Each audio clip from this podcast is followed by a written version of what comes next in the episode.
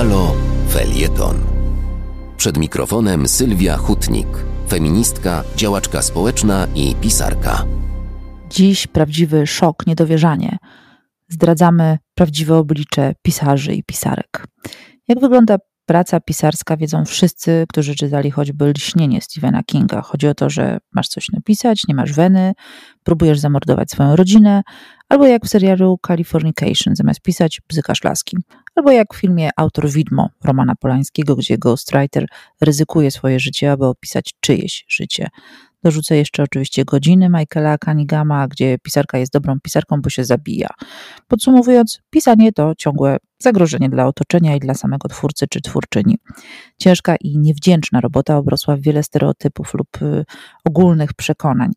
Pozwolę sobie je niniejszym omówić, uprzedzając genderową policję. Spis dotyczy zarazem pisarzy, jak i pisarek, więc y, formy są oczywiście dwuiste. Pisarz czy pisarka to nie zawód, to pierwszy punkt. Chociaż czasem oczywiście zawody przynosi. Zacznijmy od tego, że prawdziwym zawodem to jest bednarz, kowal lub account manager, a nie jakiś marzyciel z głową w chmurach.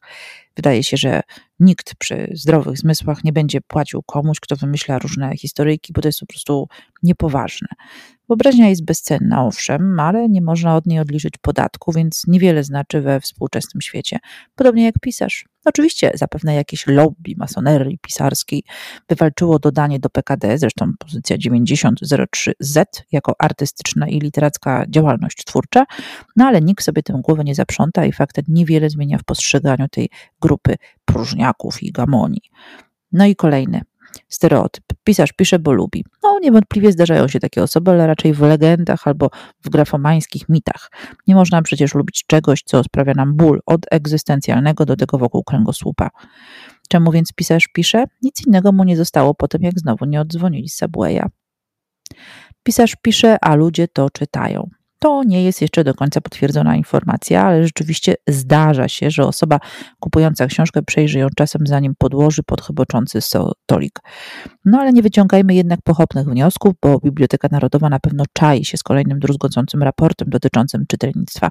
Poza tym nie trzeba czytać, aby rozmawiać z pisarzem. Świadczą o tym wielokrotnie przypadki na spotkaniach literackich, gdzie najwięcej do powiedzenia ma oczywiście osoba, która w ogóle nie zna treści omawianej książki, ale ma wiele pytań, a przede wszystkim uwag. Kolejny punkt. Pisarz jest romantyczny. No bardzo. Wydaje mu się, że splendor i sława pojawiają się wraz z pierwszą zapisaną stroną, a faktury same płacą się po, po wydaniu debiutu. Poza tym potrafi publicznie mówić o meandrach fabuły i nietuzinkowym charakterze bohatera. Pocieszny dziwak. Myśli, że ludzi to zajmuje, podczas gdy w rzeczywiście, rzeczywistości chcą wiedzieć, czy, i uwaga, punkt piąty, pisarz jest bardzo bogaty albo bardzo biedny. Chodzi oczywiście o pieniądze, jest to sprawa powszechnie znana. Najchętniej zamiast smoltoków porównywalibyśmy swoje pity na przyjęciach i zagłębiali się w skomplikowane sposoby zdobywania zasiłków. No ale pisarska kieszeń rozpala wyobraźnię, bo do mediów przybijają się głównie doniesienia o fortunach J.K. Rowling czy naszego rodzimego Remigiusza Mroza albo Blanki Lipińskiej. No i potem wydaje się, że wszystkie osoby zarabiają mniej więcej w ten sposób. Kolejny punkt. Pisarz jest ceniony. No, może u cioci na imieninach, ale tylko jeśli napiszą o nim w gazecie. Wtedy staje się rzeczywiście atrakcją rodziny, która przestaje narzekać, że powinien wziąć się do roboty. No ale i tak matka będzie w nocy szlochać w poduszkę i zastanawiać się, gdzie popełniła błąd, że wychowała taką ciamajdę. Kolejny. Pisarz chla, śpi do południa, a potem znowu chla. No, bywa i tak. No ale co ma robić, kiedy ta jego matka tak płacze? Pisarz zataczający się opisany został m.in. przez Jerzego Pilcha czy Krzysztofa Wargę.